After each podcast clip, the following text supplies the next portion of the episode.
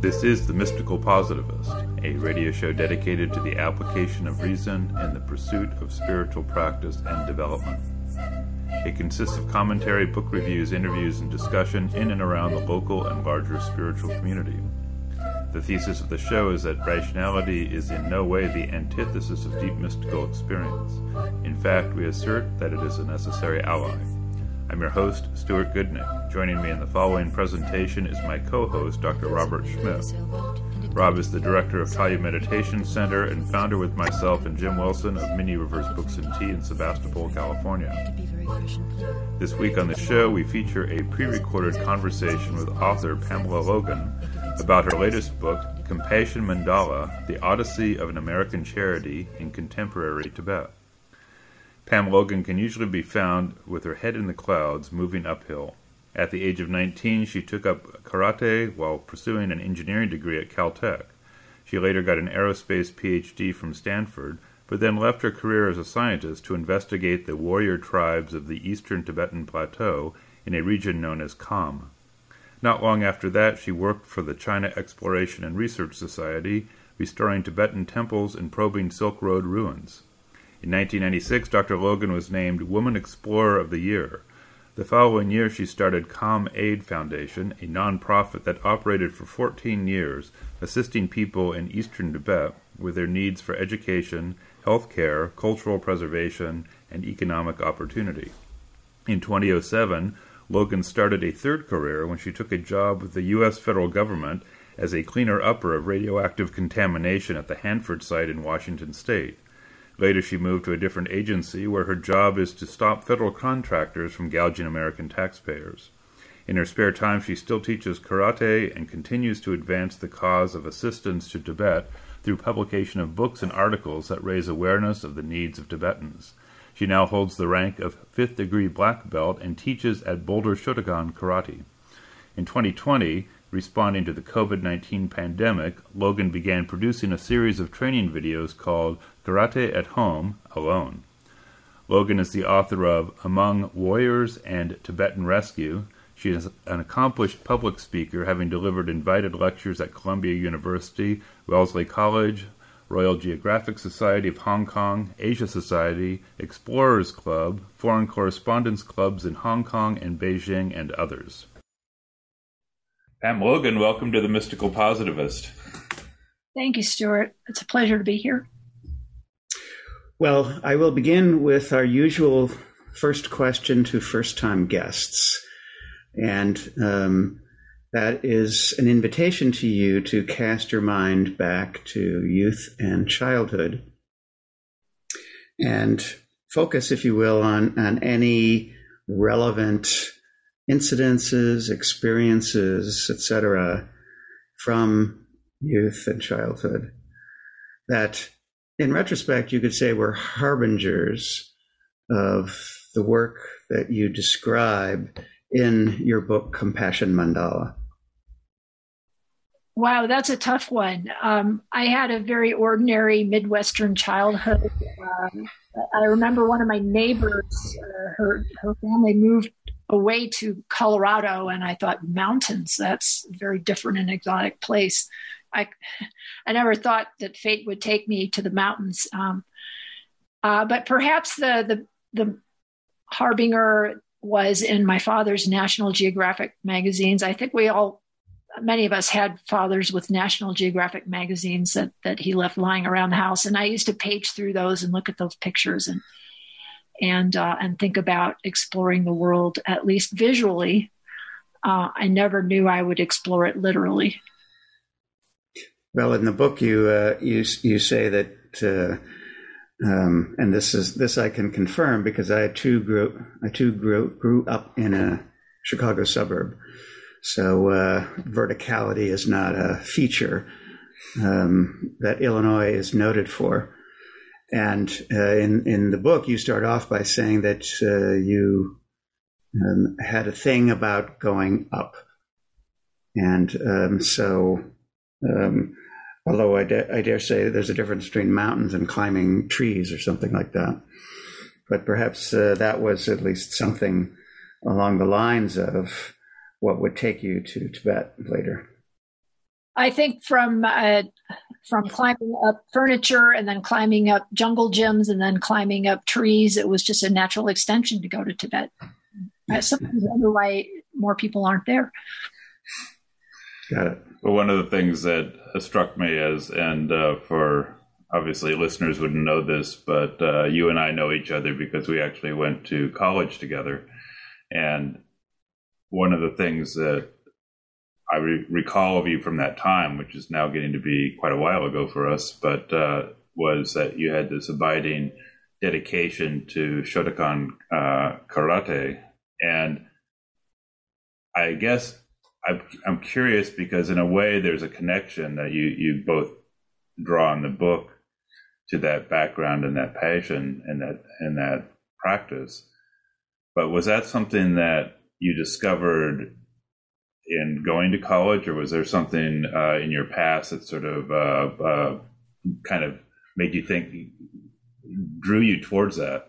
You know, there was nothing whatsoever in my past, and um, it was purely arriving at Caltech and then seeing that a bunch of upperclassmen who I regarded as cool were doing this this martial arts thing, and they were talking about the instructor and how amazing he was and how hard it was, and and uh, uh, you know all the the, the, the, fear and struggle that it entailed, and uh, whether it was peer pressure or whether there was something that that flipped a switch in my head uh, about just the practice itself. I, I showed up um, in the spring of my freshman year, and uh, I'm still doing it today. Literally, I have been to a practice today, um, and uh, so it's been more than 40 years. So uh, again, like very few harbingers. I think my my parents were probably flummoxed uh, as, to the direction my life was taking, and uh, uh, but at least they could take comfort in the fact that I was getting a degree in engineering, and so that was respectable.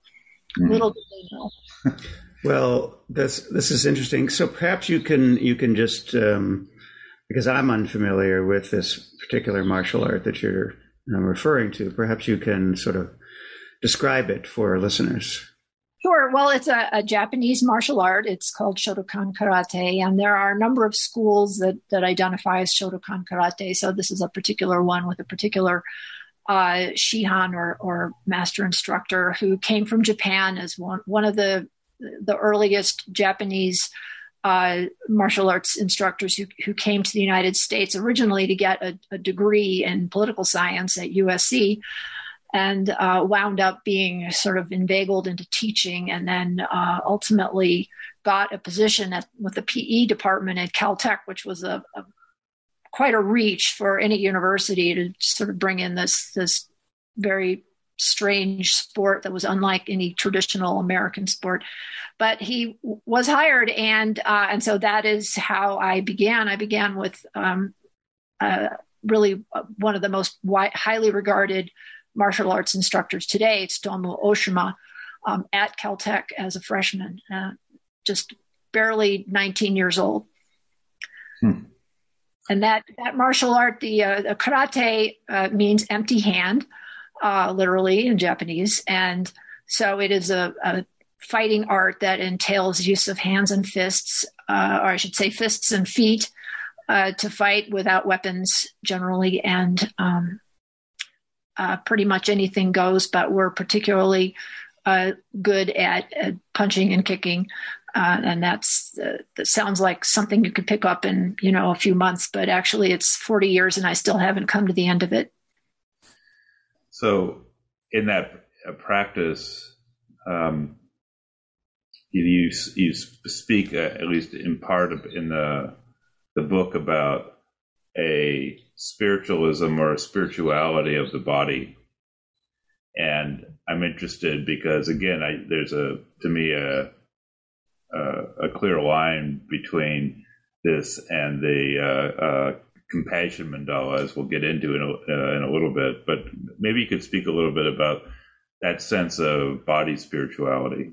Well, I've never heard it called that, and um, that's interesting that you say that. So I might have to meditate on that a bit. But for me, where uh, where they where it comes together really is in the idea of physical training to bring out some new kind of of mind, Uh, so repetition of physical movements makes you more skillful in those physical movements, but it also changes something about your the neural connections between your your mind and your body and your breathing as being one of the primary things in the middle of that picture, and that um, that is something that uh, also is fostered by facing a very scary opponent and going into an engagement knowing that this opponent has the right by stepping into the room i've given him the right to come punch me in the stomach or the face or whatever the rules have, have said.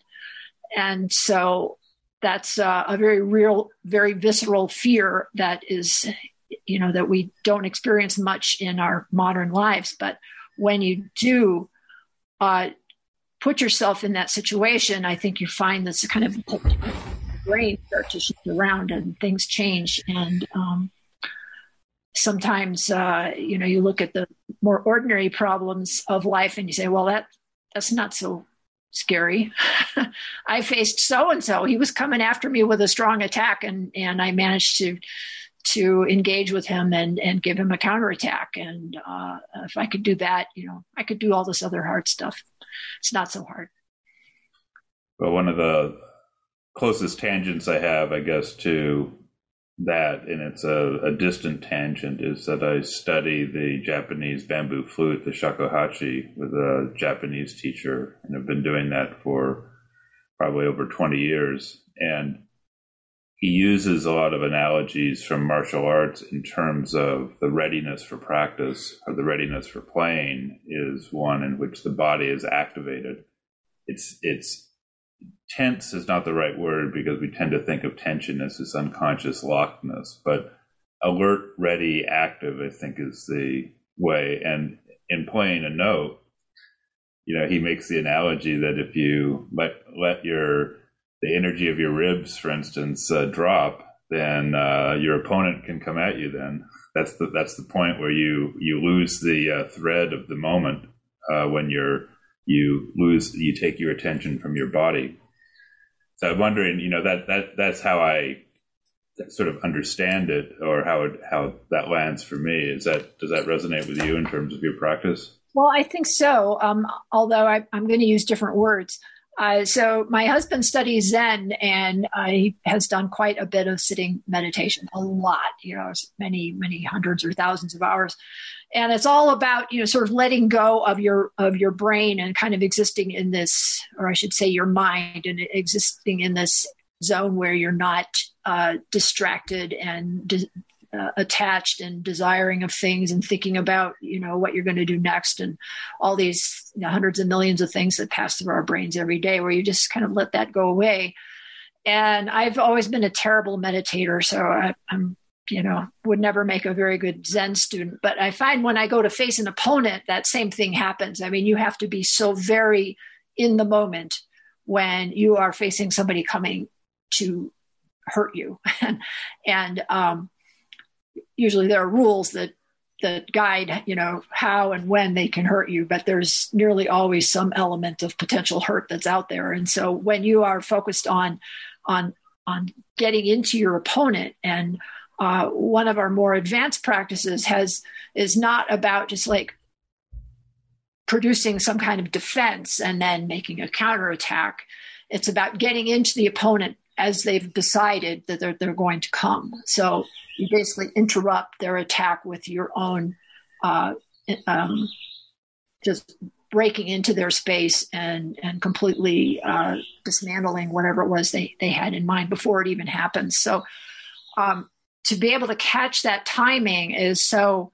Uh, it's it's one of those elusive, you know, snatch this the stone from my hand, grasshopper kind of things that that um, if you have any any uh, distractions in your in your head, they will not let that, that then it won't happen. So you you really have to let learn to let go of all that stuff and be completely in the moment. And and I, I don't know if it sounds hard or not, but when somebody is actually coming to physically hurt you, it actually is uh, your all of those survival instincts come up, and uh, you can be so completely engaged in in that that event, that person, uh, that is um, not so difficult to uh, forget about. You know, well, how am I going to get back home after this and what's for dinner? And you know, is my spouse going to be upset with me for staying at practice so long? And all, all those more mundane details quickly fall away. So that is something that I, I very much enjoy.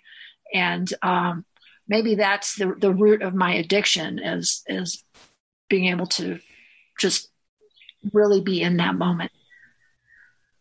Well, it's interesting. We, we uh, a few months ago, uh, spoke to someone on the show who was uh, uh in the corrections uh, uh, industry, but he had also was a martial martial artist, and he had written a book about the um, essentially the the sensory or the reptile brain, to use that metaphor, uh, uh, coming awake and actually engaging with the uh, our consciousness was part of what he saw that practice to be. That and that was actually very critical in uh, corrections because with uh, in the uh, corrections world, you know, you are often confronted with unexpected threats that came out of nowhere and didn't conform to the rules you're describing. So there was really more of a uh, complete element of un- the unknown. And to be able to function in that space required this kind of clarity that you're describing, or this ability to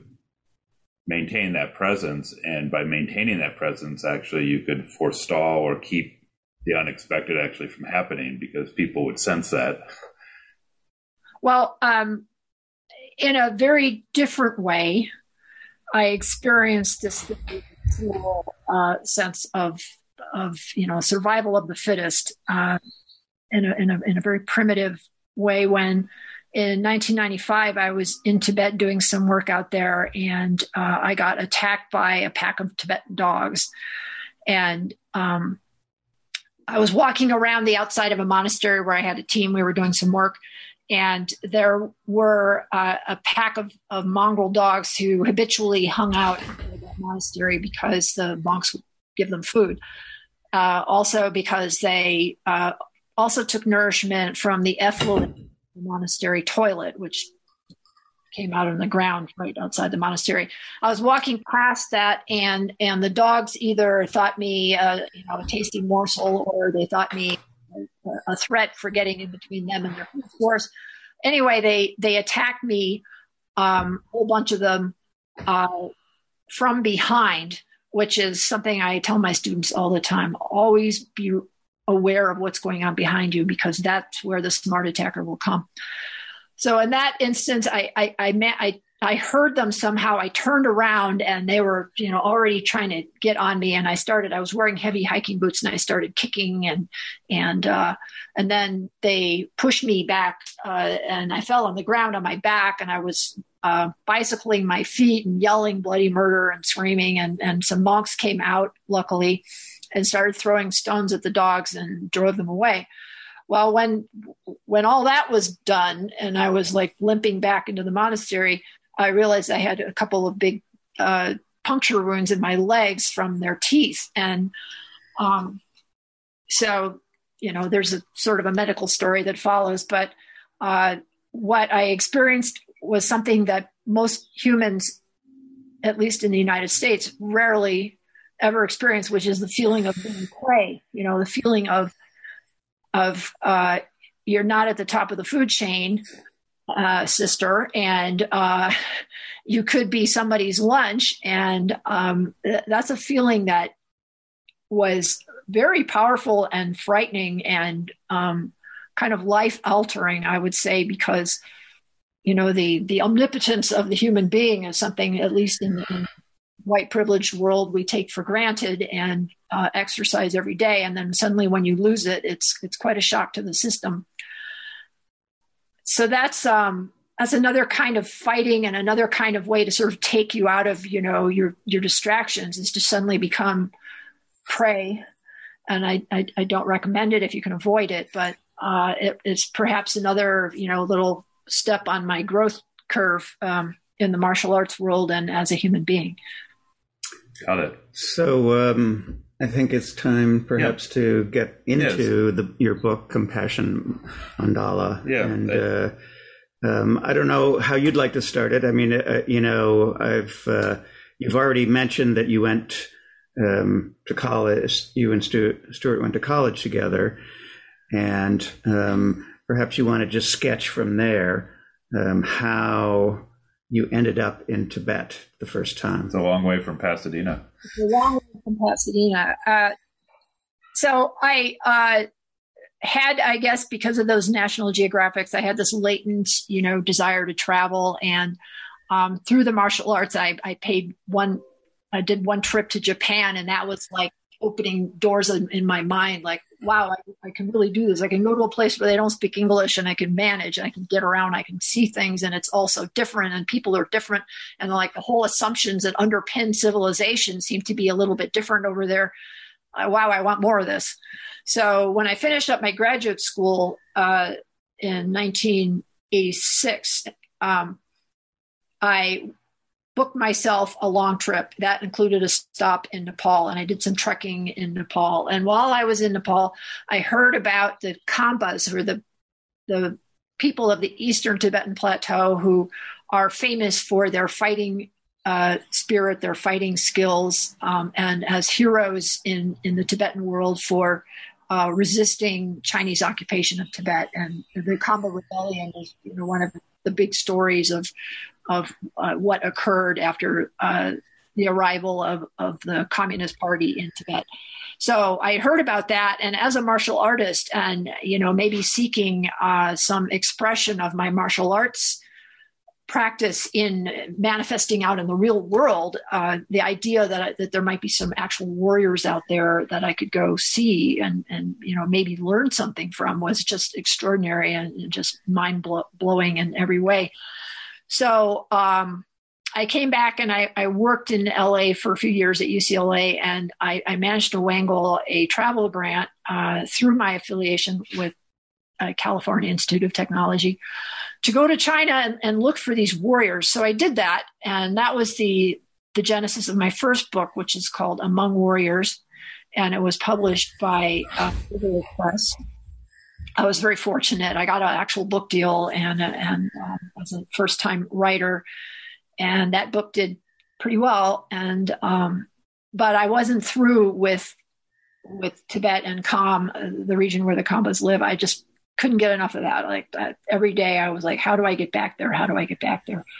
So I began volunteering for this other outfit it, uh, that uh, was based first in LA and later in Hong Kong, and um, doing this uh, monastery uh, repair and conservation project. And that was how I wound up at this monastery where the dogs were that I told you uh about.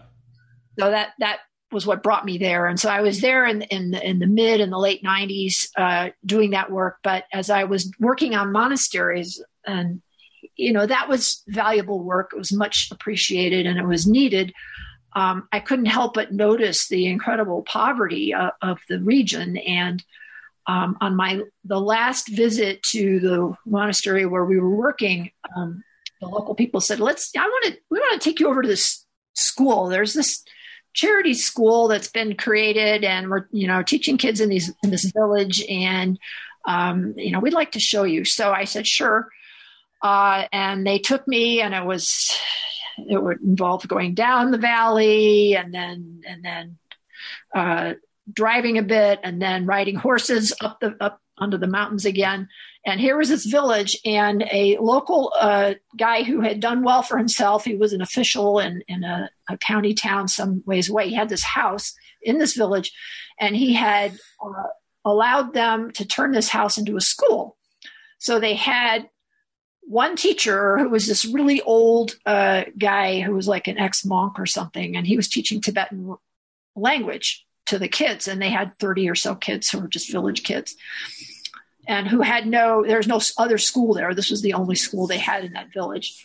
So he was teaching, but he, his uh, breadth of, of knowledge was really kind of narrow. He just knew kind of Buddhism and Tibetan language. And, uh, and the kids and, and the parents really wanted to get something more. You know, they wanted mathematics, they wanted science, they wanted Chinese language, very useful out there. Um, you know, history. They wanted uh, a larger amount of education than what they were getting. And they said, well, for about $75 a month, and that, of course, in Chinese currency, um, you know, we can hire a teacher. You know, can you can you help us get this money? Uh, Seventy-five dollars a month. That's all. That's it. That'll do it. And they said, yeah. It's like, well, yeah, I, will see what I can do. I, I think I can. You know, so I went went home and I you know, I had an email mailing list and sent this message out. You know, does anybody want to put a teacher at this school in this place? in The village was called Atri. And and sure enough, somebody stepped forward and uh, she started sending money, and I knew how to do wire transfers in, in China and stuff like that. So, uh, and I was going there, um, or I had people there. So we started sending the money, and they got this other teacher. And then suddenly, these kids were suddenly their their knowledge was going from very narrow to to much broader, and they were really understanding the world a lot better, uh, and were better prepared to go further in their education. So that was uh, you know seventy five dollars a month. Like, how could you not do that? I, that's hmm. just so so easy, right? And and as I I started to, uh, I, and I had created my own nonprofit by that time, partly for the work I was already doing, but also because I wanted to try to do other things. And this, uh, this school project kind of fit squarely into that other thing category of what I wanted to do because I could see the needs were, were enormous. Um, so that was the birth of uh, Kham Aid. That was the birth of Kham Aid Foundation, and um, when I originally, uh, when I was first drafting uh, Compassion Mandala, I started with the story of the Atri village and the, and the yeah. teacher school. And I had various editors who looked at this and said, well, you know, we really think you could, you should start it with something else. So I, I do start with something else, but that was really the genesis of, of, you know, how things just began to kind of mushroom from there because uh, when you tell rich people in the West that they can actually do something in Tibet to help Tibetans, you know, which is a, this is a problem that most people kind of feel like this is a mountain you know, we can't even start to climb. Helping Tibet, are you, are you kidding? That's a very hard problem. And I'm like, well, no, actually, I, I can do this and I can have, I have these other projects. And, you know, if you can uh, afford uh, $650 a year, I can put a kid in middle school, in, yeah. in boarding middle school. And so we grew various projects and programs, and and uh, from there, education was first, but healthcare followed quickly. Yeah. Well, before, before we get into that, I, I, want to take a step back just for listeners because one of the things I found very interesting in the book that I really didn't know uh, uh, was this the ethnographic layout of Tibet versus the political layout of Tibet, and what Kham what Kham really represents because. Um, uh, as I was reading the book, I just kept flashing back to the map, and uh, be- and this place became more and more real. Which before, uh, I probably had very little uh, uh, knowledge about. Yes, so I'm glad you raised that because that is something that's not well understood in the West. Is ethnographic Tibet, which is people who consider themselves Tibetan and, and um, more often than not, their worship as Tibetan Buddhists and they speak some sort of Tibetan language or dialect. And uh, they are cover a much larger area than that egg-shaped blob that you see on maps that is marked Tibet Autonomous Region as a, a part of China.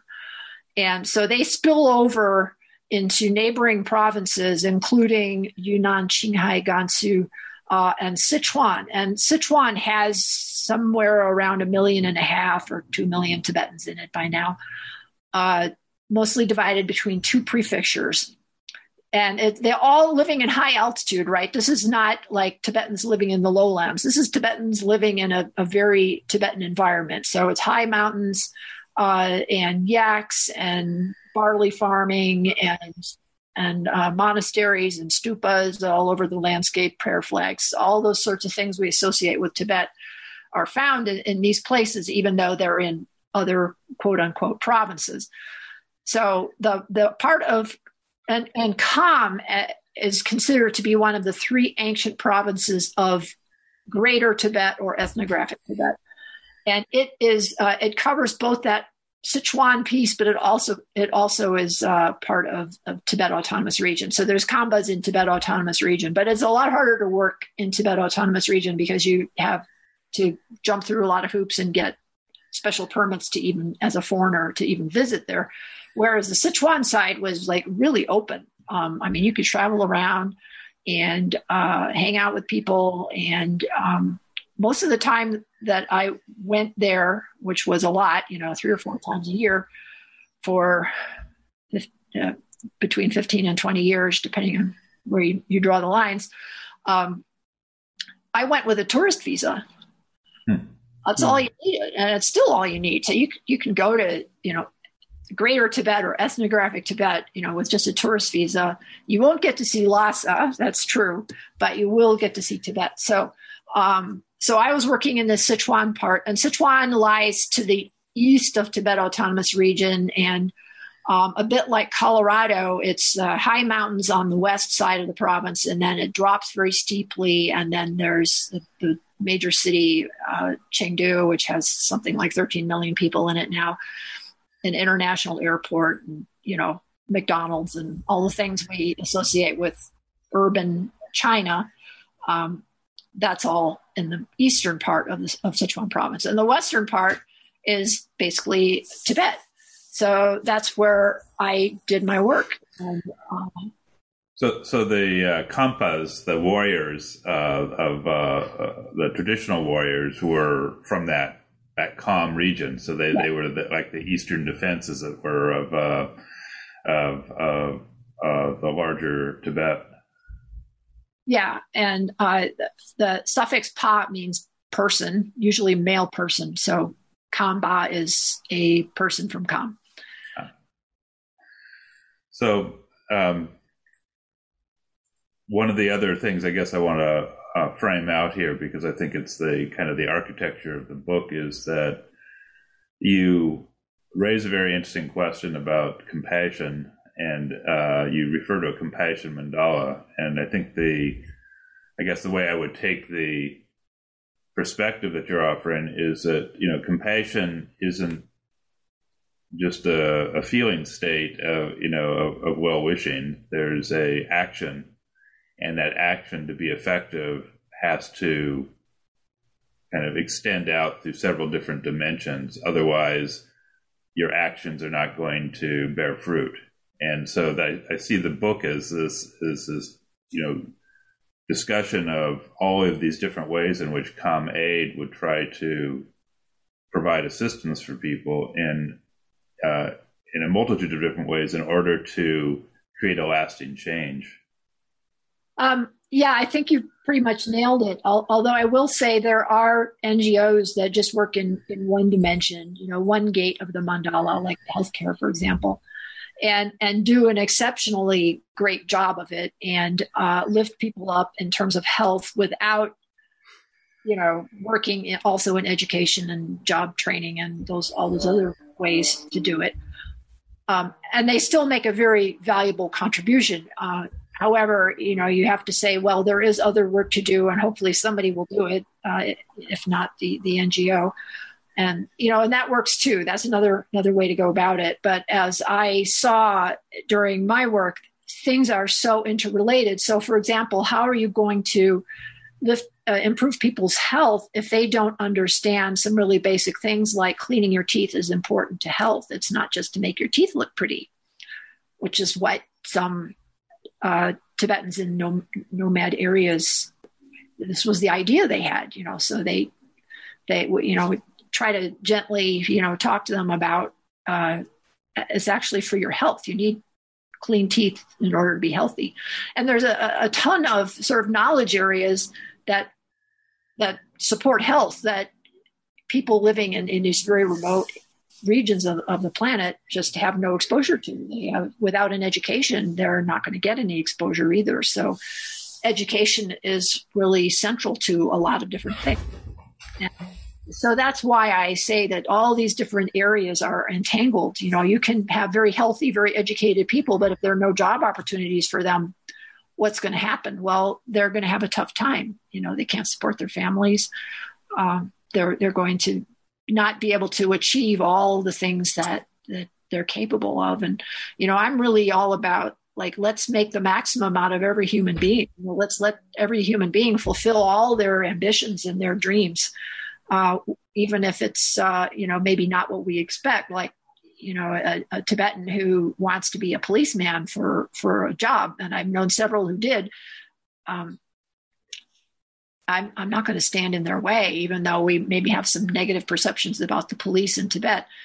Uh, fortunately, there's far more of them that want to become uh, teachers and doctors, and and uh, also they many who are working in the government to uh, do what government officials do, which is to just basically keep the keep things in order and in a place and keep uh, you, you know run the government. And you, you want competent, caring, invested people to do those jobs too. So. Yeah. Um, everybody's got a dream. We should all be able to live it. Got it. So um, I, I, guess uh, uh, I'd like you to speak a little bit to the the journey to being someone who was so motivated to be in action to offer compassionate aid of many different types to people. From the earlier um, Pamela Logan, who was drawn to, oh, let's go see this these um, these warriors, and and wouldn't that be cool? And it's in the mountains, which is cool. Do you, do you see what I'm saying? It's it's yeah. like there's a there, there's a there's a there's a personal what's that an igniting of something. Yeah, well, uh, or or or even just an evolution or something. I'm I'm not. I'd like to hear you speak speak to that question. Well, you know, I started out as a tourist, right, and I did a lot of hitchhiking and getting going to places, you know, kind of in the, in the gray area of legality of what tourists can do, and um, it was also beautiful, you know. But I didn't stay very long at any one place, and later when I started working on the monastery project, I did stay for a long time and I got to know the, you know, the monks at the, at the monasteries where we were working and, you know, to a lesser extent, the, the neighboring people who lived in, in the, in the region. And, uh, you know, like the, the, uh, the abbot of, of one of the monasteries had a, a bum leg. He had like broken his leg in some really bad way as a youth, and uh, perhaps that's why he wound up in the monastery. But anyway, he had this really terrible limp, and and you know clearly wasn't very comfortable, and um, and nor was he very you know mobile either. He could walk, but it was it was difficult. And and so you know I had to wonder like, well, if there had been proper medical intervention at the time of this accident, whatever it was that occurred, well, maybe uh-huh. he'd be a much different in a much different situation and, and, not that there's anything wrong with being a monk but you know maybe he really what he really might have been was you know a lawyer that's okay you know people and you stop seeing uh seeing a place as just like this kind of tourist picture postcard but you really get to know people and know their face and the paths they've taken and the paths they didn't take because of circumstances that were quite beyond their control it starts to get personal.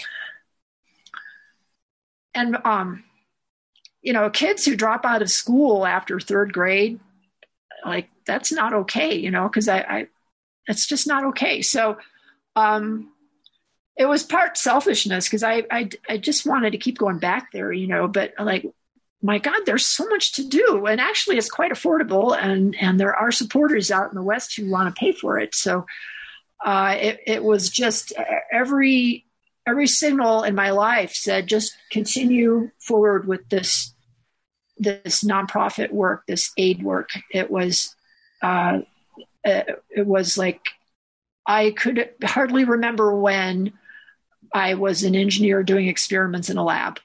Um, it, it just that that work seemed not as important by any stretch as what I was doing for these people. But one of the other things that struck me about the, the stories you relate in the book is the reality of the place. And what I mean by that is that um, in the West, there's an idealized picture of Tibet, and uh, our interface to Tibet is often through the religion. And if you're interested in the the uh, Tibetan Buddhism, there's certainly monks and teachers who have come to the West, and we we see that. But what we don't see as much is just the day to day reality of the people uh, outside of the religious context. And, and you describe that so beautifully in so many places in the book of the real struggles for people and and the the challenges of of modernity creeping in with the uh, uh, the Chinese presence, but modernity creeping in can be a good thing too in terms of improving the quality of people's lives. So I'm just interested how you you know uh, you speak to that to some degree because uh, in fact you would have to process applicants for uh, your uh, Kham Aid who would come in starry eyed with these kinds of notions and uh, I'm just interested from your perspective how you how you how the reality of Tibet contrasted to the Western storybook picture of Tibet. Well, when you talk about monks, uh, you know our our perception of what Tibetan monks are are highly educated and enlightened people who are living a life, you know, purely directed towards spiritual values and spiritual activities. And that is true for quite a few monks. Uh, and, and there's some, you know, remarkable individuals. I mean, just uh, completely inspiring and exceptional scholars and teachers in the monastic community. And some of them do make it here to the United States. Some of them are still in Tibet. Some of them, or many of them, are in India. But what you what you don't know is is that behind that there are monasteries and, and, and this is, has been changing in recent years. So I have to couch this a little carefully. But when I was working out there, you regularly saw lots of young boys in the monastery. And sometimes they would be there for just a few months of study, but far more often they were permanent members of the community. And so they had been uh, given by their parents to go to go be part of of the monastic community as a kind of offering as a, as a way of bringing you know virtue and honor and benefit to all sentient beings and to particularly that family because parents are many many parents very traditional parents particularly uh, people who live in, in the nomadic areas who are herders are are incredibly devoted buddhists um, so they they bring their sons, you know, and they leave them there, and the monastery takes them in. And uh, if they're kids, they don't usually show up in the rolls. So uh, it was uh, problematic for the Chinese government to enforce a rule that said you had to be uh, of a certain age in order to join a monastery. It was either 16 or 18, one of the two. Um, so that rule was not enforced, and there were tons of kids there.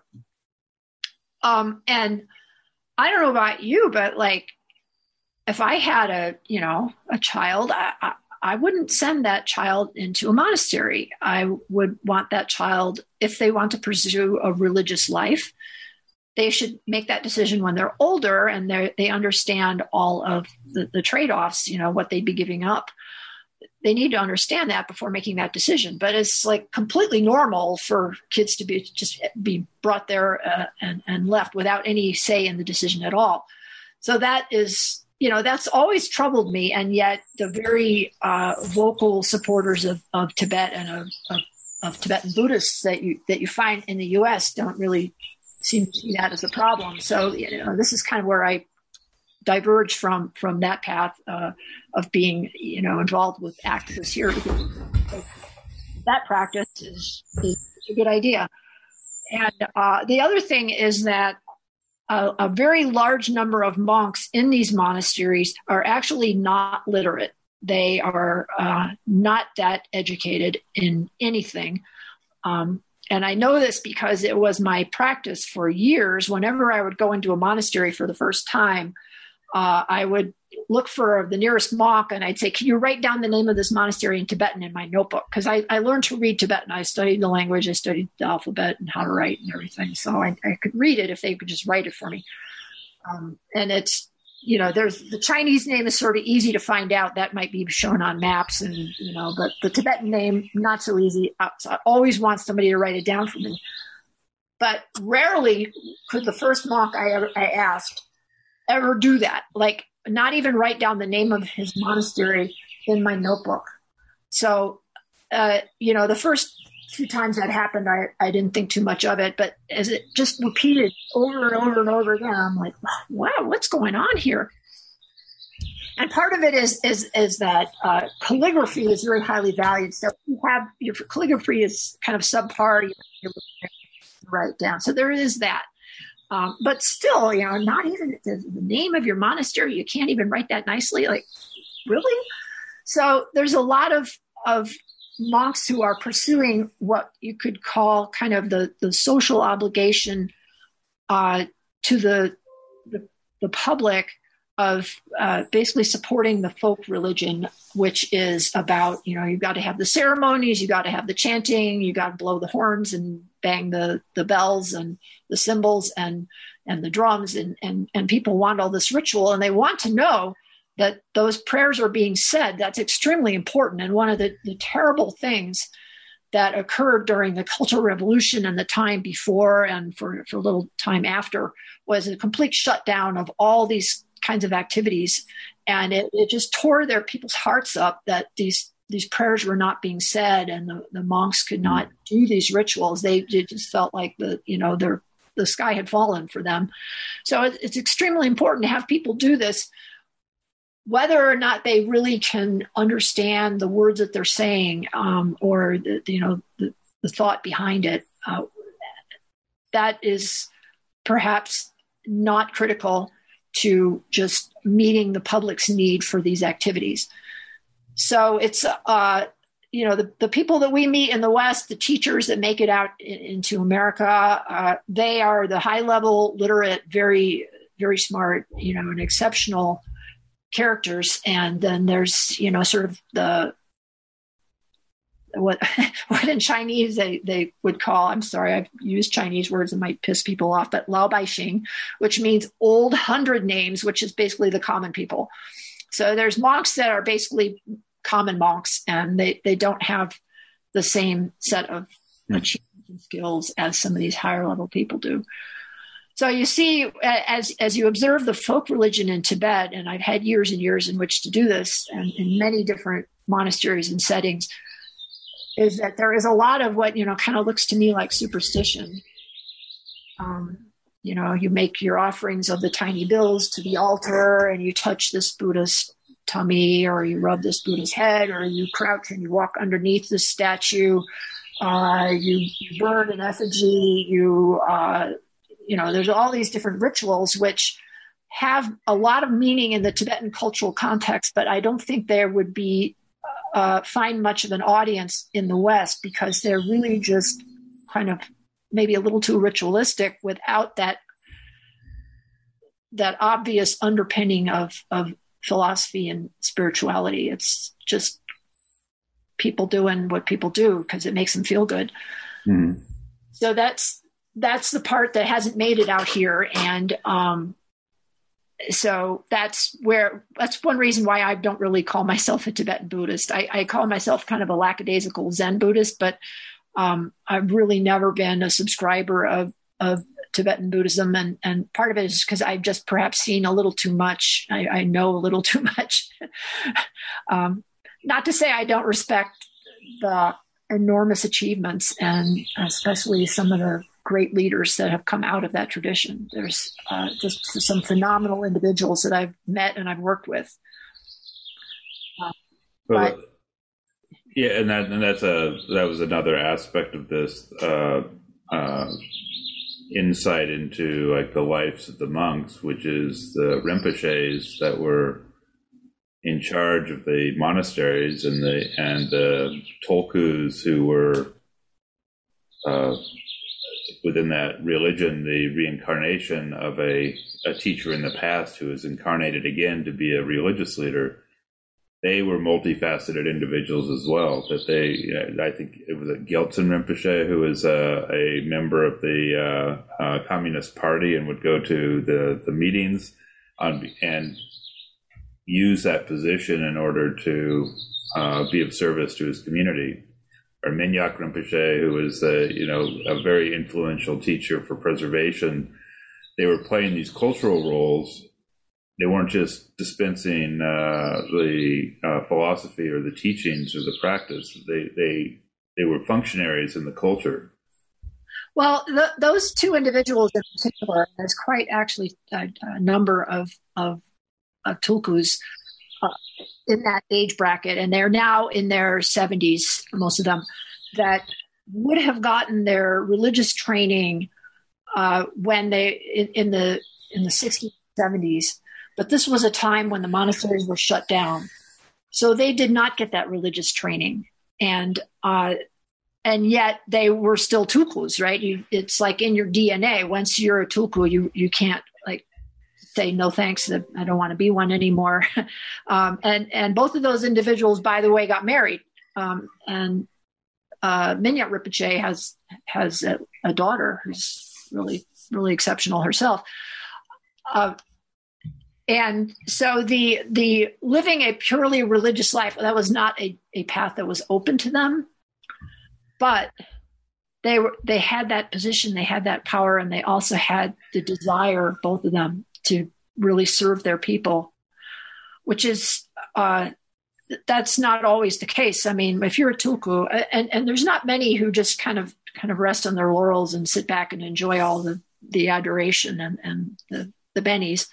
Uh, most of them do seem to have a, a strong sense of of uh, of of purpose of conviction that they they they should be impacting the world in some way. They've been given this authority, this power, this this uh, respect, um, almost without earning it. And they they do study hard, so I won't say they don't earn it.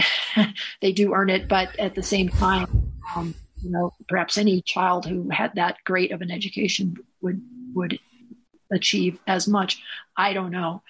It, it, it, there's a lot of kind of mystical uh, sides to how they pick these boys, and now it's gotten very political. So I don't, I don't know what you know what the future holds. But in the past, they they seem to have a knack these selection uh, committees that would go out and in the countryside and look for the reincarnation of of the, the tulku who just died, they would go look for his reincarnation and they would find some child and and bring him back to the monastery, often with a, a, a parent or a sibling uh, in tow, and then give them this incredible education and, and just just drown them in love. I mean, just just the, the amount of love that these kids get is just extraordinary, you know. And it's kind of like my dog. My dog experiences nothing but love in this world, so he's just very open hearted and very giving to everybody he meets. And so these kids are kind of like that, and um, they end up achieving often achieving really tremendous things. Well, thank you. So, um, so let's get back to how um, Kham Aid sort of developed, because you you have outlined already earlier in the conversation, you know, sort of the the genesis, um, and um, I, I think it's. I don't know if it's a testimony to your energy or to your um, invoking energy or eliciting energy from others to support what you are doing. But it quickly becomes, it seems from the book, quite a thing, quite a project. And, and I'm wondering how, I mean, I already get from, from just hearing you speak about it that, that you, you were just really invested personally in this in this project, and that in itself can can sort of carry a lot of other people along. Is that was that your view of it, or do you think it was more a more general wish to be of service that got that attracted people to your project? You know, it was a it was a mix of reasons, and we had people who did nothing but write checks, and um and and that was fabulous. They they trusted me enough. They trusted what we were doing enough to just support us financially. And of course, no NGO can operate without a few people like that. Um, but we had also a lot of volunteers um, who came out and did work in the field. And so that was really harnessing uh, my objectives to the appeal of Tibet as a destination. So we did, especially in the early years, we did what uh, some would have termed uh, derisively, would have termed uh, NGO tourism, where we had a lot of pro- uh, projects in scattered locations and they were all kind of beautiful. Of course, most every place is beautiful out there, but they involved often, you know, these rather long journeys of several days overland travel, uh, sometimes even on horseback, but usually by car or bus. So that was part of the appeal was just to see a lot of Tibet and just to to you know put your feet on the ground and get to know people and um, experience it in a way that a, a tourist never wit, never did or never would. So we had quite a few volunteers and um, and we also had uh, charge of the programs and um, who invested a tremendous amount of time, energy, and money to, to do this work. And I think that underlying that is a, a concern that we all have about what is going on. Are people there? Are they okay? You know, we want them to be okay. We think it's a beautiful place. They have this tremendous faith tradition that is so important for a lot of folks. And uh, naturally, uh, we hear in uh, in the West about concerns about human rights and religious freedom. So, you know, our it speaks to I think particularly to Americans, but it speaks to people all over the world. Um, that uh, you know what is going on there, and can anything be done? And so when I show up and I say, well, yeah, as a matter of fact, something can be done, and here's what I'm doing and, um, and oh, by the way, volunteers for a, a, project, you know, this fall where we're going to, you know, repair some uh, schoolhouses and dormitories for, for kids and teachers so they have a better place to live. And, uh, people really signed up for that. I mean, it just, it, it's a worthy cause and it comes with an adventure in the same package. So I, I never lacked for volunteers. I, I, I could always find volunteers to do things and, and far more often than not, they'd pay their own way to get out there. So that was one benefit of doing work in Tibet that you you might not have if you were trying to do work in Sri Lanka, say, or you know Madagascar. Mm-hmm. So, so there was that, and then um, you know once you get there, like you, you, you leave a bit of your heart there for sure. It's just uh, such a, a rapturous place, and the, the people can be so kind.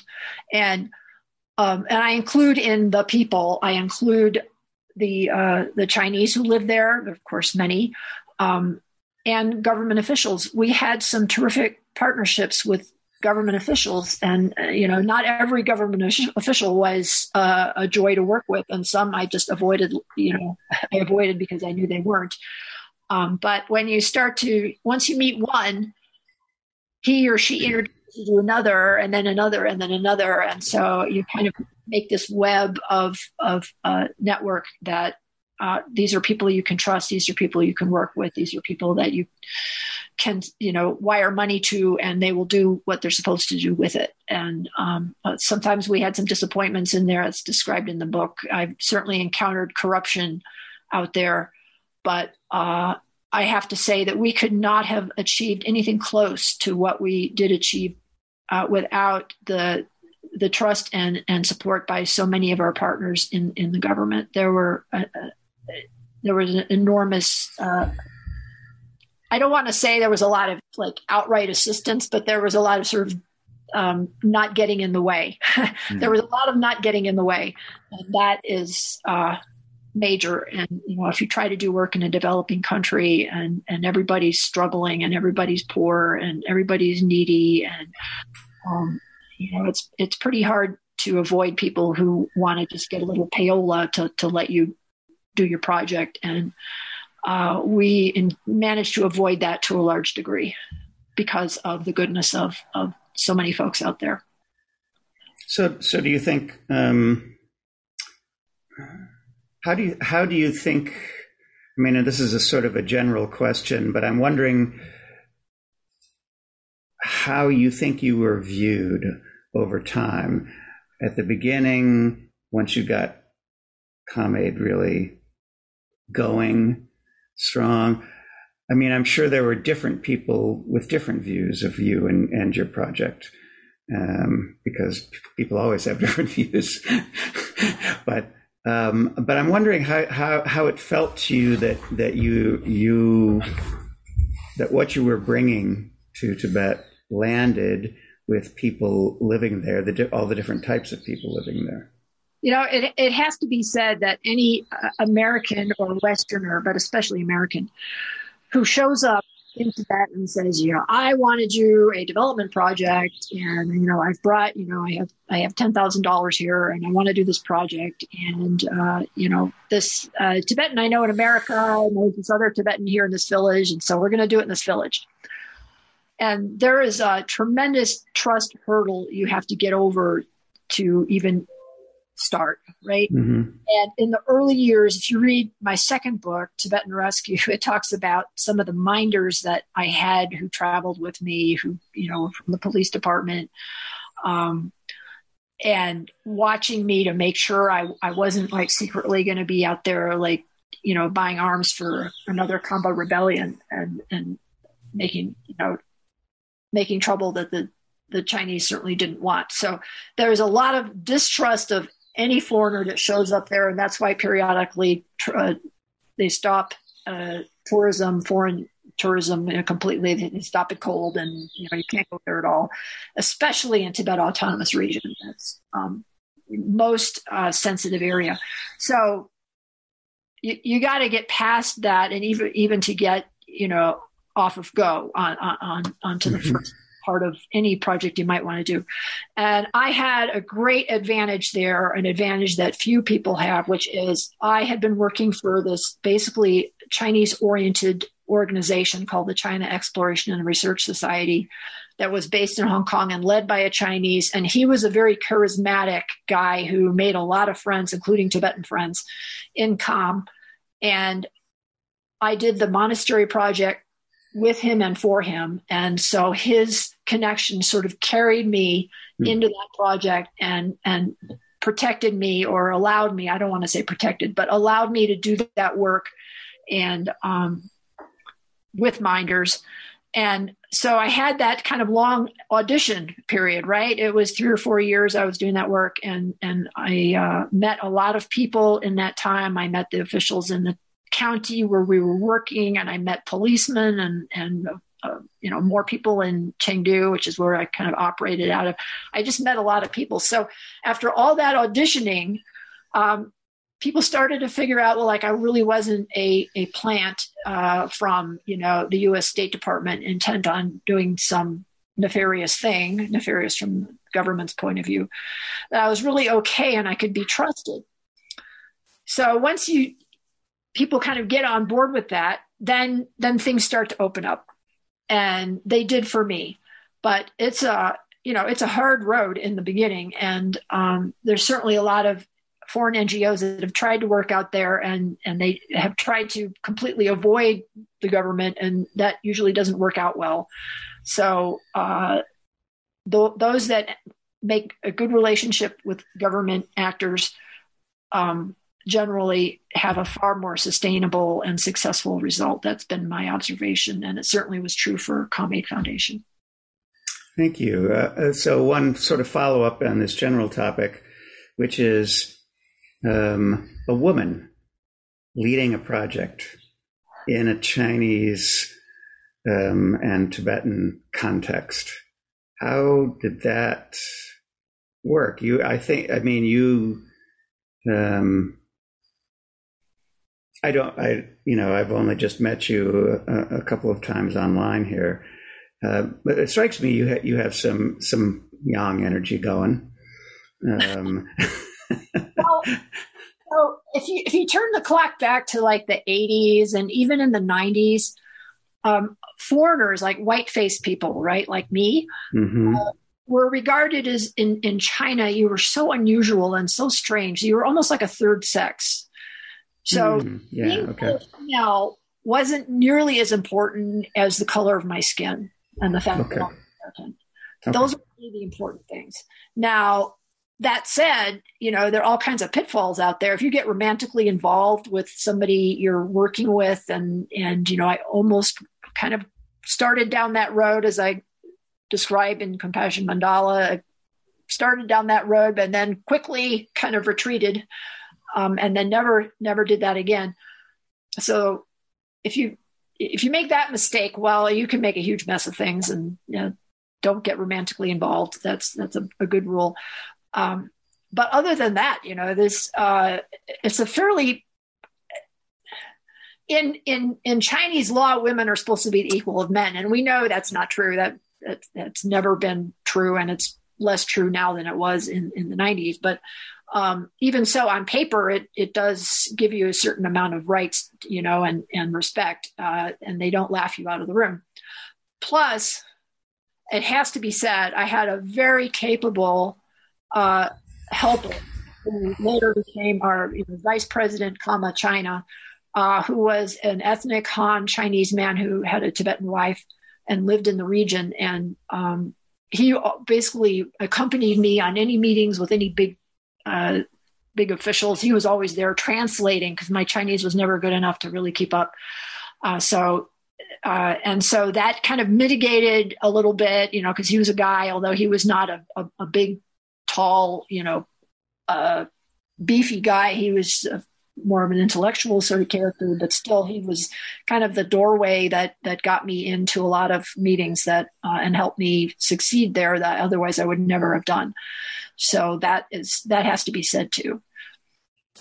It's interesting as you throughout the book, you know, it's how you come upon a project is like you have the eyes for just like seeing what needs to be done and you notice something and then it becomes a project i think uh, an example uh, on the education front that uh, um, you know the challenge with the tibetan uh, books was that there were no there were no like science books in tibetan period you know there were uh, and and so part of the project was to organize the translation of certain books into Tibetan to make available to these schools.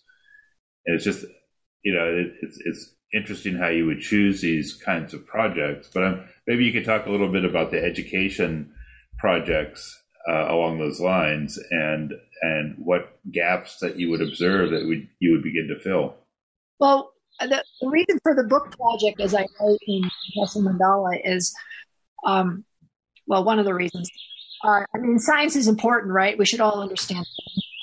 Uh, but another is if kids don't have engaging things to do at school, if school does not engage them, they they will not learn uh, well, or they may drop out. And so, in in the Chinese school system, then and now, the curriculum is mainly around, uh, you know, Chinese classical uh, writings and poetry and history and that is not engaging to Tibetan students. So I'm I'm a, a big proponent, you know, based on what I observed and what I heard, and um, uh, particularly from teachers, Tibetan teachers. I'm a big proponent of of culturally relevant material in schools, and you know, this is something we could probably do uh, much better at with the many ethnic kids that we we have in in our schools in America. Um, but anyway, it, in Tibet, it was fairly simple because there was at least there was just one ethnic group that you needed to engage, so you only had to deal in one language, and it was very workable. And and this is where you know my engineering mind maybe uh, was an advantage because um, because I'm a problem solver. You know, I just learned to do that as an engineer and a, and a scientist it's it's all nuts and bolts. So You just got to hook them up the right way, and and you know, put in some WD forty, and you can it, it it'll work. Uh, so I wasn't driven by ideology. I wasn't driven by um, you know, well, we must uh, do something about human rights, so therefore we're going to put out books about human rights. You know, that never would have flown. Um, but I was always motivated by, okay, what's possible? And okay i needed three things i needed i needed a sponsor who's going to pay for it i needed uh, you know, a, an actual need on the Tibetan side, and then I needed some Tibetan person usually or somebody there who could kind of manage to get all the nuts and bolts in the right place and deliver them. And uh, so like a mechanism, you know, some workers to, to do the project because I couldn't do it all myself. So if I had those three things, you know, I could do a project. And that, that was basically the test uh, for, for everything we did. Um, and there were a lot of things I might have liked to do, but they didn't pass that test. We didn't either couldn't find the money or, um, you know, there, there wasn't a need. Maybe there was a want, but not a need, or there was no, no people. There were no people who could do the work. Mm-hmm. And were there things that uh, your organization specifically would stay away from, or sort of say we're not we're not going to do these kinds of things? Um, so I I stayed away from any projects that were uh, principally aimed at promoting or or or supporting religious activity, because that would have been difficult from the perspective of our relationship with the with the Chinese government. Uh, they wouldn't have uh, likely approved that, though. There probably local officials would have welcomed it, but the higher level officials, no way. So, um, nevertheless, we did work at monasteries that was aimed at cultural heritage, usually physical heritage, uh, like buildings and paintings. We did a lot of conservation work on buildings and paintings, as well as repairs on buildings. That was aimed purely at the cultural heritage, you know, historic monument side of things. And so that was okay. Um, and uh, every time I would suggest something like, um, well, can't, why can't we do a literacy program and have, have villagers come into a monastery and get taught, you know, how to read by monks? Uh, you know, my uh, helper, Mr. Ubang Fu, he would throw up his hand and say, no, no, no, no, that's, that's never going to go. No, don't, don't even try. so we, we, uh, you know, it's helpful to have somebody who's very astute, has their feet on the ground and knows the realities who can keep you away from making, you know, mistakes. And I definitely had that in him. So there's a difference, of course, between learning Tibetan and learning Chinese and um, um, threading that uh, distinction uh, is a is would have been important for you. Must ha, was important for you, I, I, assume. Well, so so again, here's where I'm practical. You know, um, of course, people want to. Uh, uh know and and support and nurture their mother tongue. And they particularly if they're very religious which of course many tibetans are you know they they want to preserve and understand and and and promulgate all those perpetuate all those those writings that are mainly philosophical and, and spiritual writings in tibetan language. That's extremely important. That is very central to a lot of people. But you also need to know some Chinese, darn it. You know, this is you you're ruled by Beijing and this is the reality. And if you like I'll give you an example, like how how impractical it is when you don't know Chinese. Um, in, in 2013, I, I did a long road trip and I had a driver who was a guy from the Minyak area and he could speak Minyak and um, and some Tibetan, but he and he could speak a little Chinese, but he couldn't read it. He couldn't read it at all. And so I took this driver and, and two friends, and we we we went way out of the Minyak region, and we went miles and miles and miles, and wound up in a place that's now called Shangri La. And the Tibetan they speak there was unintelligible to him because it was a completely different dialectal mm-hmm. language, actually different language. Also, he although he could speak to them in Chinese, it wasn't great, but he couldn't read anything. So my plan was that I was going to fly out of that place. There's an airport, fly out of that place, and he was going to drive back with the empty car. And the thing was, he was afraid to use the shorter, better route to get back home because he couldn't read the darn signs.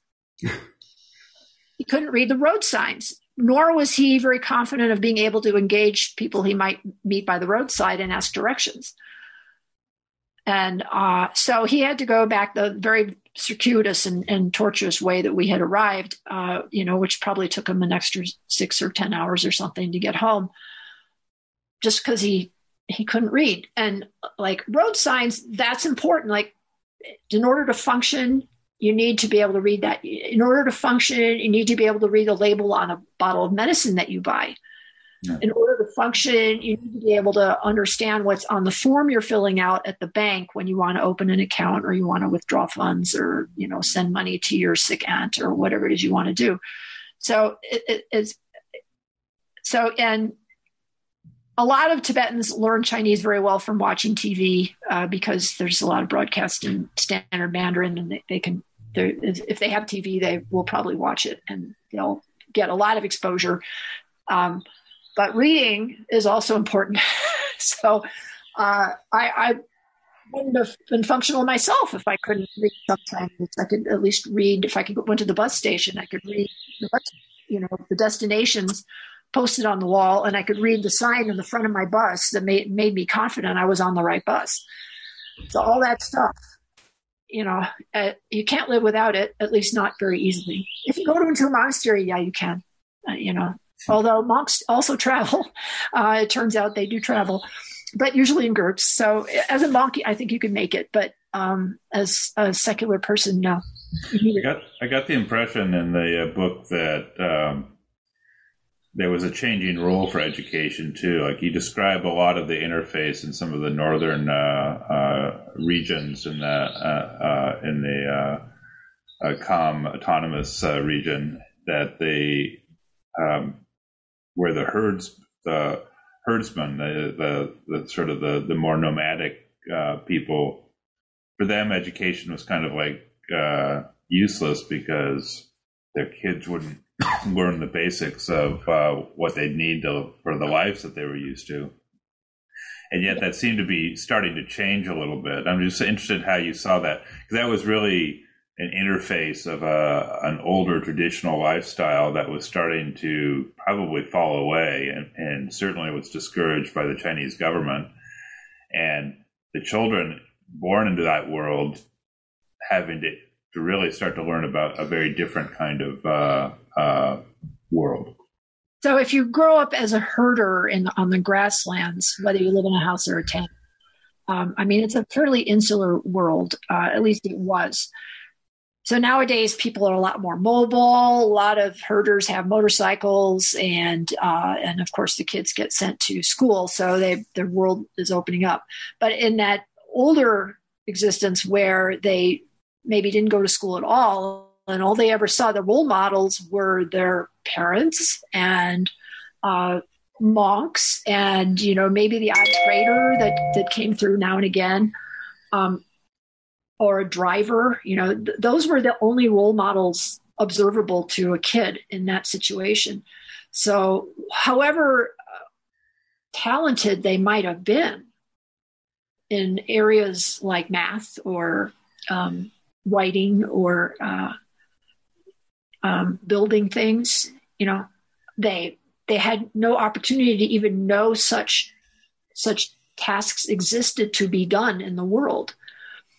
So that was um, very limiting, right? And uh, it's hard to say whether people who live in that very insular world, you know, with a kind of limited number of options, it's it's hard for me to, to say whether they're happy or not. I, I suppose they are, um, but they're also very vulnerable to change, and change is more the rule than the exception these days. Um, and so, uh, in order for people to be resilient and and to also fulfill their their their dreams and ambitions and, and make use of their talents, I think it's better to let the world open up a bit and to learn about these other things.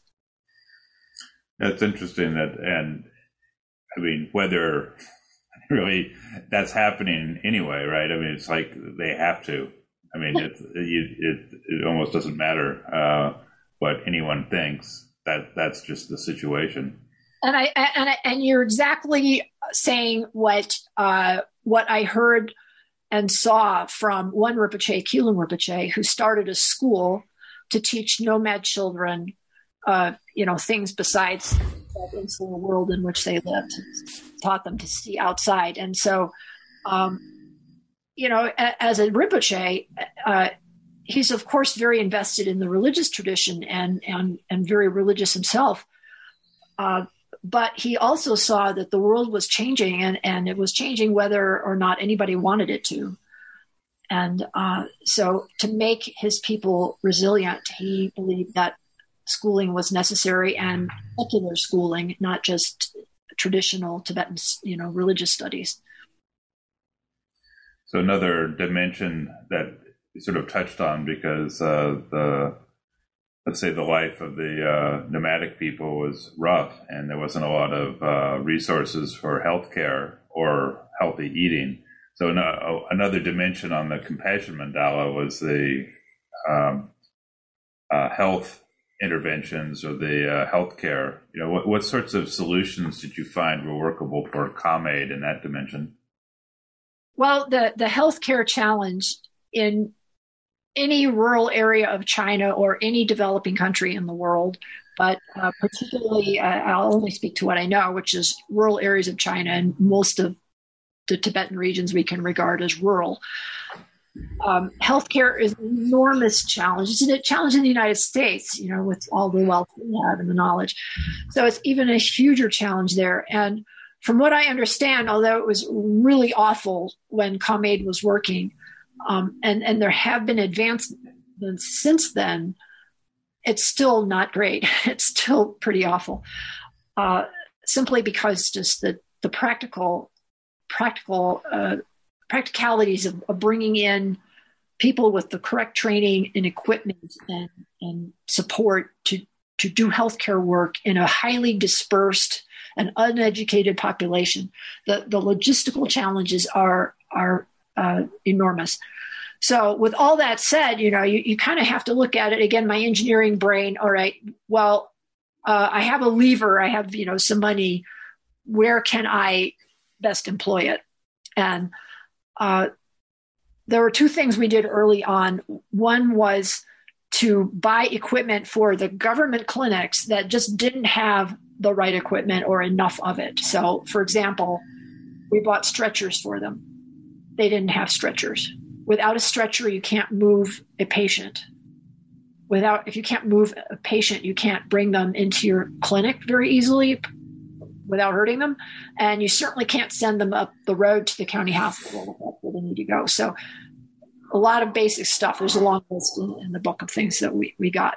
Um, but the other place where you can easily uh, use your, your crowbar and, and is in the moment of birth when both the mother and the child are incredibly vulnerable and at risk for a negative outcome. And the uh, the state of care for labor and delivery then was so abysmal um, in terms of like what the tra- traditions were. Traditional tibetan way of doing things was to send the woman either into the uh, the, the barn of the house, or if they lived in a tent, just to the grass outside to give birth because birth was thought, this, particularly the placenta and the afterbirth, were thought to be unclean.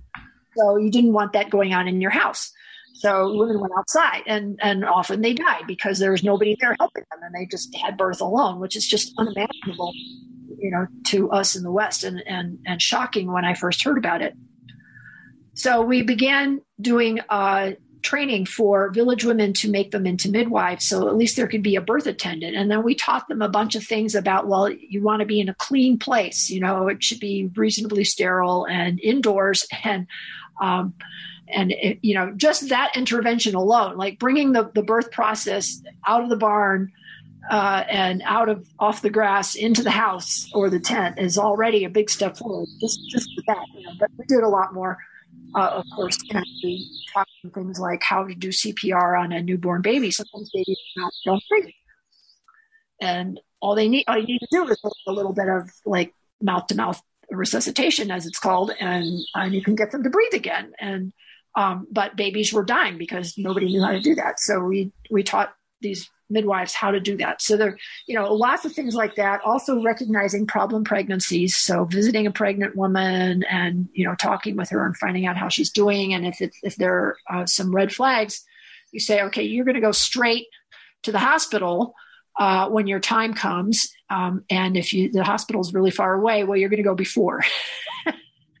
and and you're gonna you're gonna be there and, and deliver in a hospital. So those very simple interventions can save a lot of lives. And um, so that was uh, we fortunately had a, a, fairly consistent and large uh, donor, generous donor that that um, was supporting that work, and we supported it through uh, 79 midwives that we trained over the course of about five years. And uh, we did some follow up. We had money to do follow up in a very scientific manner. So not everything Kham Aid could do could be to be checked afterward to efficacy. But this one we did, and we learned that uh, it was um, eight to ten years. Well, no, maybe seven to nine years after the training, depending on what year they'd been trained. Um, about half the women were still working in healthcare in some fashion, and half of them had gone on to do other things. And you know, we kind of wish it had been hundred percent, but still, half is is pretty darn good. And that was a lot of babies and mothers that, that were saved in that time. So that was uh, that crowbar worked, and we we did manage to make a change there. Thank you. So um, another area um, where you worked was. Uh, I guess I would call it indigenous income generation. So the you know the principle of um, of uh, uh, give a give a give a person a fish is one strategy, or teach them how to fish is the more uh, the, the efficacious over the long term. So uh, talk about that sort of thing, if you will. Well, so the the uh, the economy of Tibet is overwhelmingly occupied, occupied and dominated by Chinese migrants who move there to start businesses because they know how to do businesses that Tibetans don't know how to do. So they come in, they open photography studios and dry cleaners, and they sell cell phones and um, lots of things like that. They're somewhat technical and require some special equipment that is not available in Tibet, and they have the connections to go to get that stuff and bring it in, and they can open a business. And these businesses are very much needed, you know. Um, but wouldn't it be great if Tibetans could do this kind of thing? And uh, that is it's such a big hill to climb because the these industries are just overwhelmingly dominated by Chinese migrants. And not only do they have the knowledge and the and the, the investment and the the uh, tools to do this these kinds of jobs, but they are very hardworking. They're very industrious, and uh, they don't mind you know working twelve hour days, and um, they're extremely motivated because where they come from, it's so competitive it's so tough to get ahead because you, you you know there's just mobs and mobs of people all trying to get ahead at the same time. So you come to Tibet and the competition is suddenly a lot less, and so you can really do well if you don't mind the climate. You can do well there. So how do you find a niche for for indigenous people amid this in this uh, very uh, migrant dominated economy? It's a huge challenge. so um, tourism is one way, but uh, I, have seen this now multiple times where the tourism industry just completely falls apart and goes to zero because of something like COVID, as we've seen. Um, every tourist thing in China was shut down, not as long as it has been in the United States, but it was definitely shut down for a period of time. But also because of, of political disturbances and for various reasons, the Chinese decide, no, we don't want any foreigners in there. Uh, and maybe they don't even want any any Chinese to go in there, so tourism stopped. So it's not 100% reliable, though Tibetans can do very well if they are good at it. Um, so uh, what in the end we landed on, we've tried a number of things, but what worked best was construction skills. Why is that? Well, because throughout the uh, 2000s, uh, there was uh, just buckets and buckets of money coming from the government to the Tibetan plateau in the form of subsidies for herders to build houses. And so herders were building houses, but most of the time, uh, you know, herders aren't very good at architecture. It's not obviously their in their tradition, so they didn't have the skills. So they would hire some contractor to to, to do it, and uh, almost always that would be like a Chinese contractor because they were very competitive and, on price and very fast and, and efficient. So all this money that was coming to the Tibetan plateau was immediately leaving again because the migrants earned it and took it away. So we started doing construction skills, and we we got uh, Tibetan instructors, except for one one stonecutter. We couldn't find a Tibetan stonecutter. We had a Chinese stonecutter, but we had a, a, a Tibetan guy who was expert with with you know stone construction masonry, and we had a Tibetan carpenter. They were both from areas where these uh, where people live in houses, right? and, and, the architecture is really quite advanced and sophisticated, and also earthquake safe, uh, remarkably. So we had these guys come in, and we we had them teach these herders how to build houses. And um, my God, we spent a lot of money on that project, and it, it had quite a lot of drama and conflict and problems, and that's all written about in the book. But yeah, you, I just want to say that that's a very uh, interesting part of the book in terms of the drama. Yeah, you know, if you think doing NGO work is like always a piece of cake, no, it's rarely a piece of cake. Like there's always problems. That project had huge problems. But at the end of the day, we were very successful in creating a bunch of Tibetan builders who could build houses, who could take these contracts away from the Chinese migrants and do the work. And, you know, their customers were, were their kin. And um, and they earned a lot of money doing it. So that was fabulous. Other things that we tried, we, we worked on handicrafts. Um, that was much tougher. Uh, but another thing that is, of course, uh, fairly straightforward to do is to send kids to, or young people to colleges where they learn how to be teachers and nurses and, um, you know, work in healthcare and education, which uh, the the, the government is very keen to have more Tibetans in these jobs because Tibetans do better in these areas. you know, you bring a Chinese teacher in from the lowlands and you and you put her in Tibet. That's just not a very happy thing for her. She doesn't want to be there. And uh, so, if you can put a Tibetan in that job, and also the Chinese teacher from the lowlands can't speak Tibetan, so can't talk to the students. You know, all kinds of problems much better to have Tibetans do those jobs. So if you can get the, the kids in a, and usually by paying their tuition is how we did it, pay their tuition so they could go to school to learn those skills and then get those jobs. And there were plenty of those jobs because both education and health care have been in expansion mode pretty much nonstop for the last 30 years or so, maybe longer. So there's just more and more jobs uh, in those areas as the level of education um, that is now mandatory, um, as well as the available healthcare system is being, you know, improved little by little. Uh, there's always those jobs. So we did a lot of that too. And I, I pretty much guarantee you close to 100% of those young women that we trained in, in those lines of work are still employed. Hmm. Well, it's interesting. The, you also were very successful in having sponsorships of students to pay the fees to allow students to continue to graduate. And you have a very sweet story about a prodigy that came through that system who ended up like probably being a good vision of the modern Tibetan who was so accomplished and, and so motivated that uh, she ultimately was able to uh, go to school in Korea.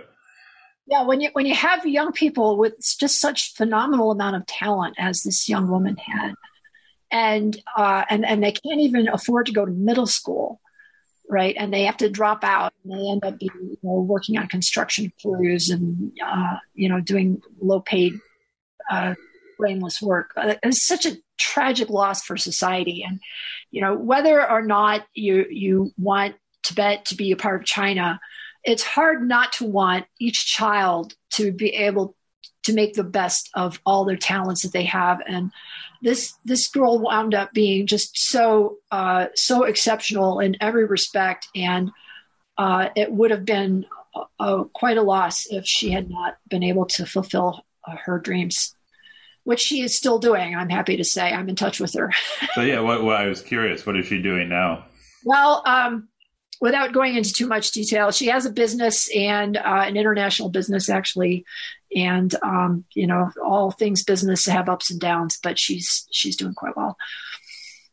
Oh, it's a it's a one of the many stories in the book. I mean, I I, I highly recommend the book because there are anecdotes of people that are just like real lives uh, and how they're touched by the work that Kham Aid is doing or uh, was doing at, at, that time, and so it brings a human dimension, but also I, was, I just found it very compelling. Uh, maybe it's my own engineer's mind at the problem, the uh, ongoing problem solving that you described. Try to na- navigate all of these situations, and uh, whether it's how you navigate uh, corrupt officials and work around that to navigating the sensitivities of the government.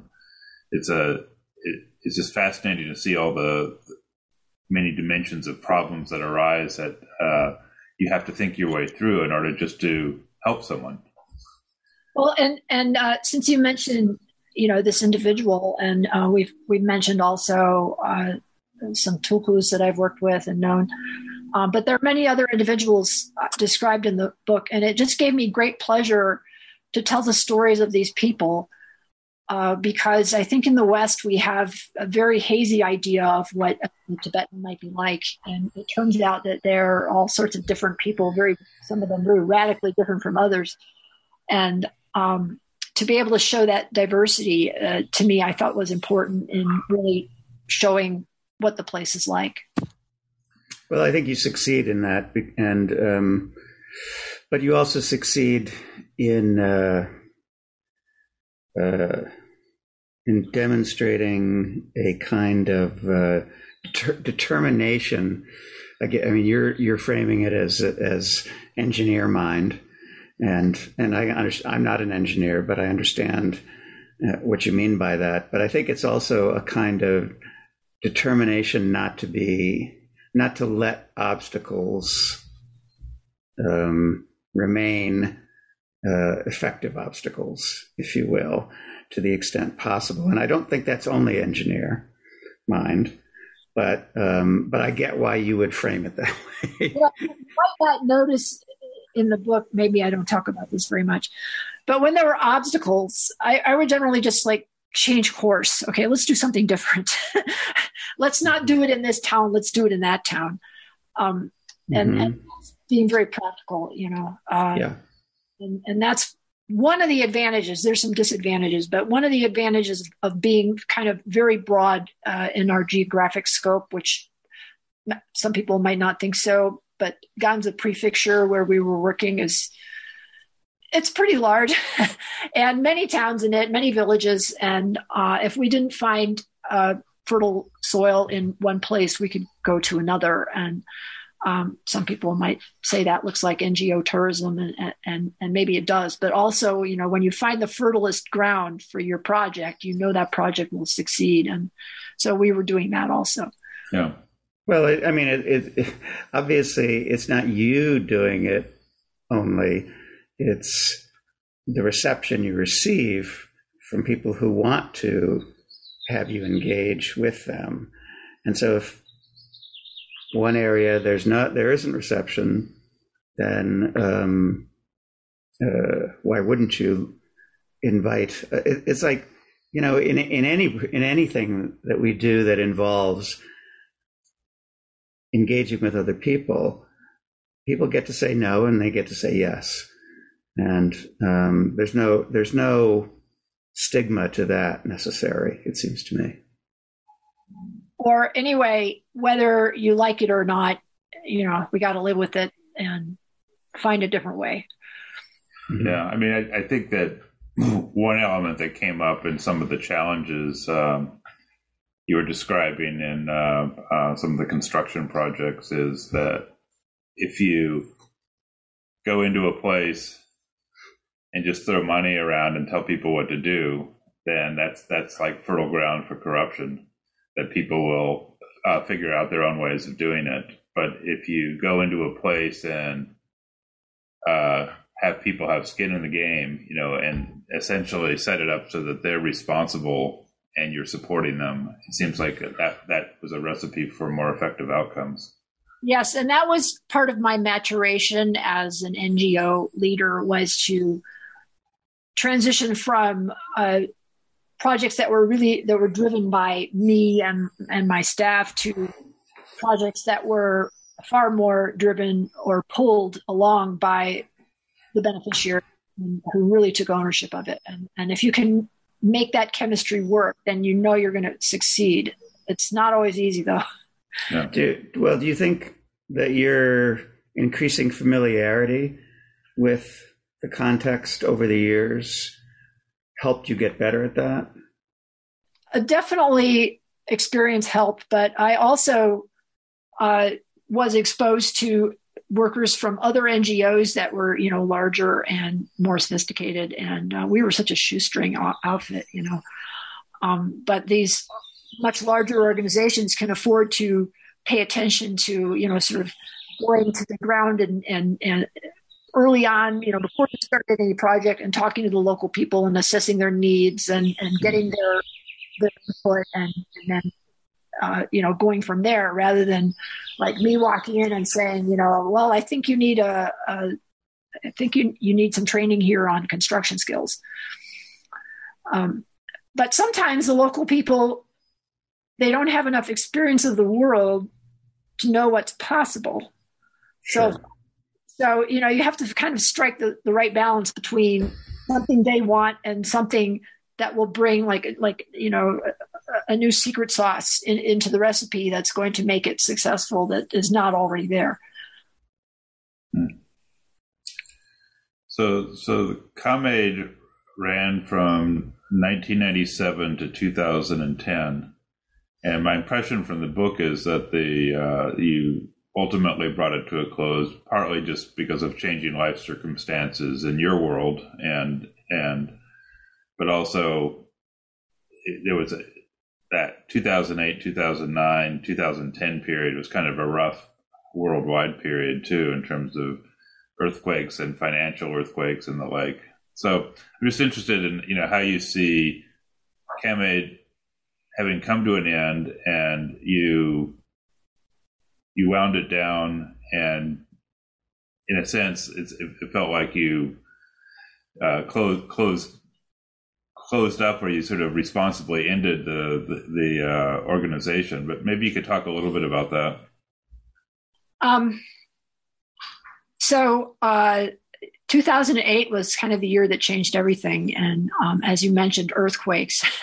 While there was the financial earthquake, there was a, an actual earthquake in Sichuan that affected the area where Kham Aid was working, um, and then uh, there was what you might call a social and political earthquake because there were riots that same year, yeah, in, yeah. mainly in Lhasa, but also in other Tibetan areas that that made the Chinese just say, oh, "Okay, we're shutting down tourism. We're we don't want foreigners here." So that that made it a lot more difficult to operate on the ground. Uh, we did continue, but uh, scaled back to a large degree, and um, so that was another uh, certainly another factor. And even today, particularly my friends who are in the tourism industry will say, well, 2008, that was the year that, you know, it all went to hell. Yeah. Uh, and, and since then, it, you know, sort of recovered, but uh, at the same time, the level of suspicion in, in the Chinese government towards foreign NGOs and, and, and foreign foreigners in general has kind of been steadily rising. So it's not a very good environment right now to try to recreate anything of what I was doing. But um, I also have uh, visited a few times since, and I've seen met you know people that I'd worked with, and I who'd been beneficiaries of the projects, and and uh, I, I've seen pretty much from a from an economic standpoint, everybody's life is really on an upward trend, without exception. People are doing much better so that is something I feel like I, I had a, a small role in. And um, of course, the, the rising tide of China's economy has lifted lots of boats, no question. Um, but, you know, when you take people who are so disadvantaged from the beginning um, and give them a leg up, then, then they do they do get to ride that rising tide and, and many, many have done so. So I feel very proud of what we've done. Well, it certainly is reflected, particularly towards the end of the book, where you, uh, I feel pretty artfully tie the threads up of uh, uh, saying what happened with these some of these different programs, uh, uh, and and so it's, it's, it's, just interesting to see where you, you see that you had an effect, and yet at the same time you're one person and a small organization working in a, a large country, and and so I mean, I, I read the book like the essence of karma yoga, which is yoga of service without necessarily being attached to the results, and yet it's uh, at the same time working to make sure that the results are meaningful. And I, I guess you know that that's that's what I what struck me is um, you know even though it was engineer mind you know applying and solving all these problems, there was uh, it was a you know it was the compassionate response to the needs of the people that uh, you know was just being uh, enacted time and time again, and that and that's why I found, I found the book very compelling for that reason. Um, I I also uh, one other reason to write it, um, and thank you for saying that, is that I, I was there for such a long time, you know, and and the perspective that you gain from being there a long time and knowing people over 10 or 20 years is a a much more nuanced perspective than if you go in there and you you know spend six months doing some research project and then you write a book about it. Uh, not that that doesn't have value, but but the arc of people's lives is uh, an important theme, I think, in the book, and uh, you know, particularly like the young woman who's a prodigy, but also uh, many others in the book. Um, Jatin Rinpoche is somebody I, I do see when I go out there he's still working for the government. He'd like to retire. They don't want him to. His his uh, followers still love him, and his school is doing extremely well. so um, you know those that upward arc of, of, of the lives of people out there is a story I also wanted to tell, and it, it really I find it personally uplifting to see people in, in a good place. Well, I, I think it's as you mentioned earlier.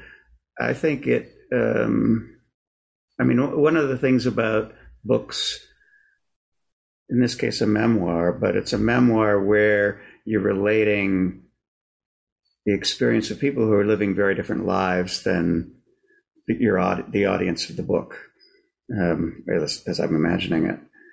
And I think there's something uh, really valuable about that in in making relatable these lives that at least start off in a very different cultural context.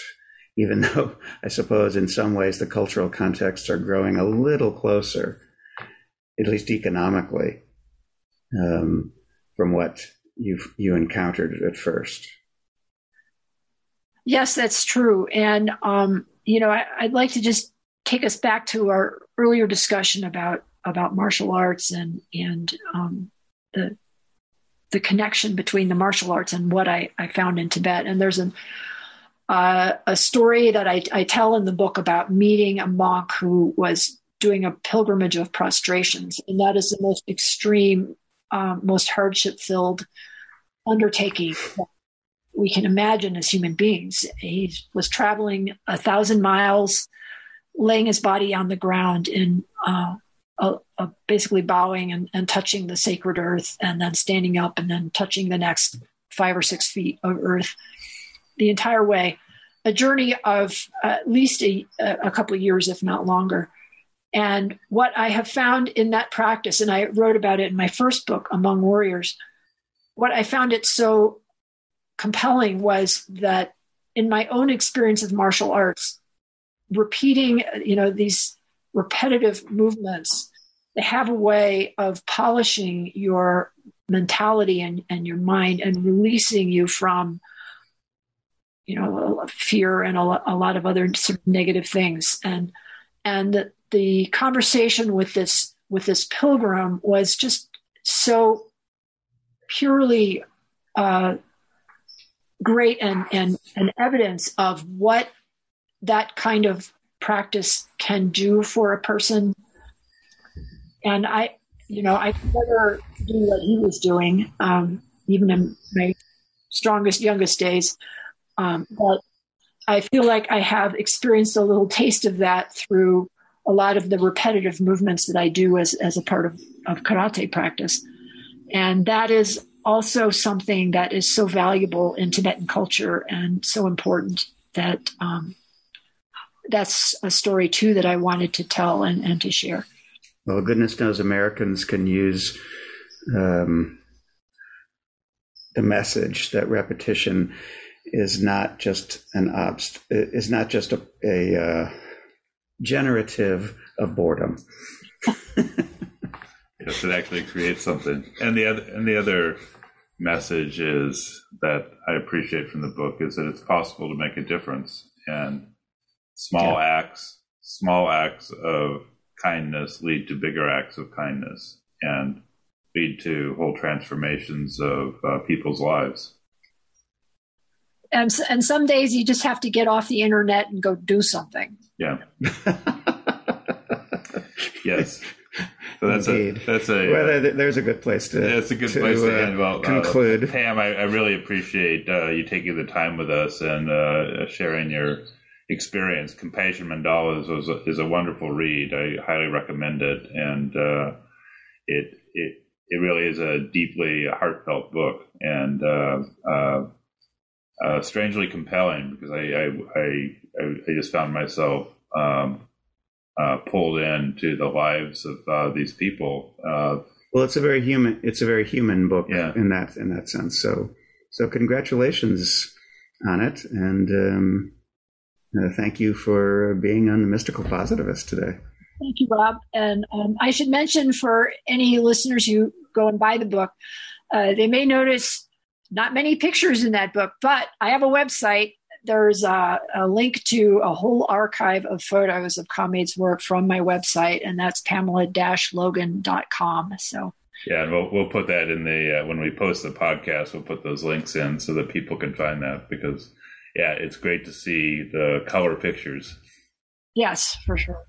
And and I also like I have to sometimes have to look at them to believe it all was real and really happened. Understood. You have been listening to The Mystical Positivist. This is your host, Stuart Goodnick. This week on the show, we featured a pre recorded conversation with author Dr. Pamela Logan about her latest book, Compassion Mandala, The Odyssey of an American Charity in Contemporary Tibet. In 1997, Dr. Logan started Kham Aid Foundation, a nonprofit that operated for 14 years, assisting people in eastern Tibet with their needs for education, health care, cultural preservation, and economic opportunity. Logan is also the author of Among Warriors and Tibetan Rescue. Thank you for joining us once again for The Mystical Positivist. Podcasts of all our shows can be found at www.mysticalpositivist.blogspot.com, as well as commentary and discussion of topics of interest to the show. Also, please send feedback to mysticalpositivist at gmail.com and join us again next Saturday.